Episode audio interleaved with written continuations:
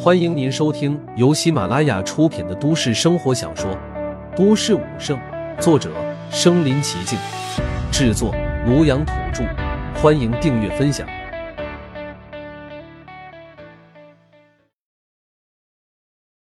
第二十八集，家庭聚会不受待见。对了，被打的好像是严飞宇的爷爷。冉冉，你和严飞宇应该关系不错吧？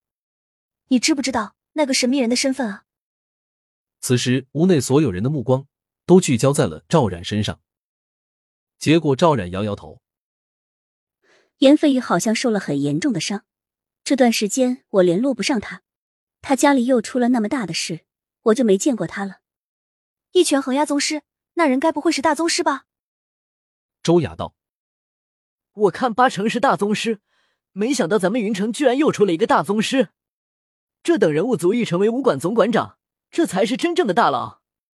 我如果四十岁前能有这种成就，人生就圆满了。刘洋无比羡慕道：“杨洋，你肯定没问题。”多谢赵叔。大宗师那可是真正纵横一方的大佬了，论实力、背景、本事，都算是一世之中的顶尖人物。便是赵学良也要仰望人家。好了，别讨论人家大佬了，先吃饭吧。这时，张云芳从厨房走出来，笑眯眯的招呼众人去餐厅用餐。起身时，赵学良目光落在了最后起身的陆凡身上，摇摇头。如若不是这小子曾经寄宿在自己家，恐怕这辈子都不会和这种人多说半句话。一个没背景、连武者都成为不了的废人，毕业找工作都难。注意到赵学良的目光，刘洋冷笑一声：“赵叔压根看不上这姓陆的小子。”真不知道他到底有什么颜面来赵家出席晚宴？难道是来蹭吃蹭喝的？就在这时，门外传来了一阵敲门声。会是谁啊？张云芳疑惑的问了一句。多半是老刘吧？他说今天应酬完也会来咱们家。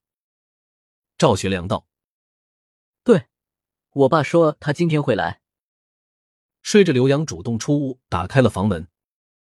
结果来人却是一个络腮胡子的中年大叔。你找谁？刘洋问道。那个，请问陆宗师在吗？什么？宗师？刘洋以为自己听错了。他是找我的。这时，陆凡开口道。刘洋嗤笑一声：“感情是找你的？吓我一跳，还以为真的有宗师在这呢。”陆凡没理会刘洋，朝着秦明柱打量了一番。只见他穿着一身普普通通的衣服站在门口。秦明柱来之前早就做了充分的准备，早就打听到陆凡喜欢低调，于是他也能低调则低调，衣服换成了破旧的，名贵的手表也故意没戴。看到陆凡在餐桌上吃饭，秦明柱连忙道：“实在抱歉，我就在外面等着吧。”张云芳却热情道。你是小凡的邻居，陆凡不咸不淡的说了一嘴。原来是小凡的邻居啊，没关系，找小凡有事的话，在屋里等等吧。张云芳热情邀请，秦明柱不敢擅自答应，看向陆凡。待陆凡点头后，秦明柱才局促的来到了客厅。他正襟危坐，双腿并拢，根本不敢乱动。餐桌上一行人瞥见这大胡子举止怪异。只以为这人脑子不太正常。几人都知道陆凡出租屋在贫民窟，所以他的邻居能是什么有来头的人物？多半是个混得不如意的落魄中年人，脑子也不太好使，便也无人在意他。不过赵学良却不由得多看了秦明柱几眼。咦，这人似乎有些眼熟。赵学良想了半天也没想起对方是谁，便不再浪费时间了。陆凡虽然明知秦明柱在等着急。却还是慢条斯理的吃着饭。偶尔二人眼神对视一下，秦明柱连忙又重新坐好，大气都不敢喘。真是个怪人。赵然鄙夷的扫了一眼秦明柱。就在秦明柱坐立难安时，又来了一位客人。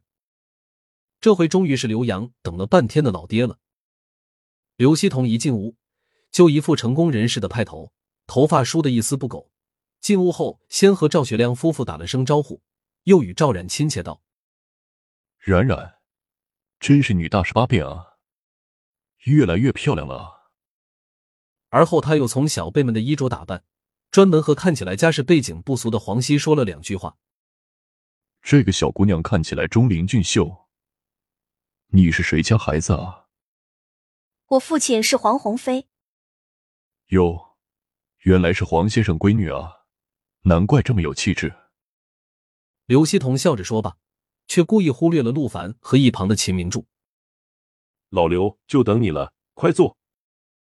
刘希同一屁股坐在了赵学良身旁，二人熟络的聊起了天。他比赵学良更不留情面。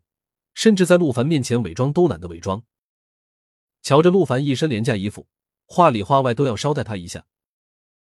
以后你们可一定要加倍努力，否则的话就和那个小朋友一样，一辈子没出息，只能混迹最底层。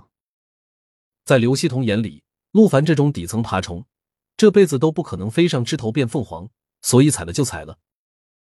张云芳有些看不过去了，小凡。刘叔叔其实不是故意针对你，就是拿你打个比方，别在意啊。陆凡只是呵呵一笑。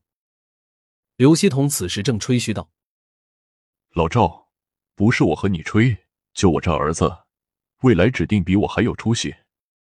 前几天我和震天武馆一位负责人联络好了，刘洋终于可以加入震天武馆了。真的啊！”赵学良都忍不住眼中露出了一抹新鲜。震天武馆那可是云城排名第一的武馆，能够加入震天武馆，相当于平步青云。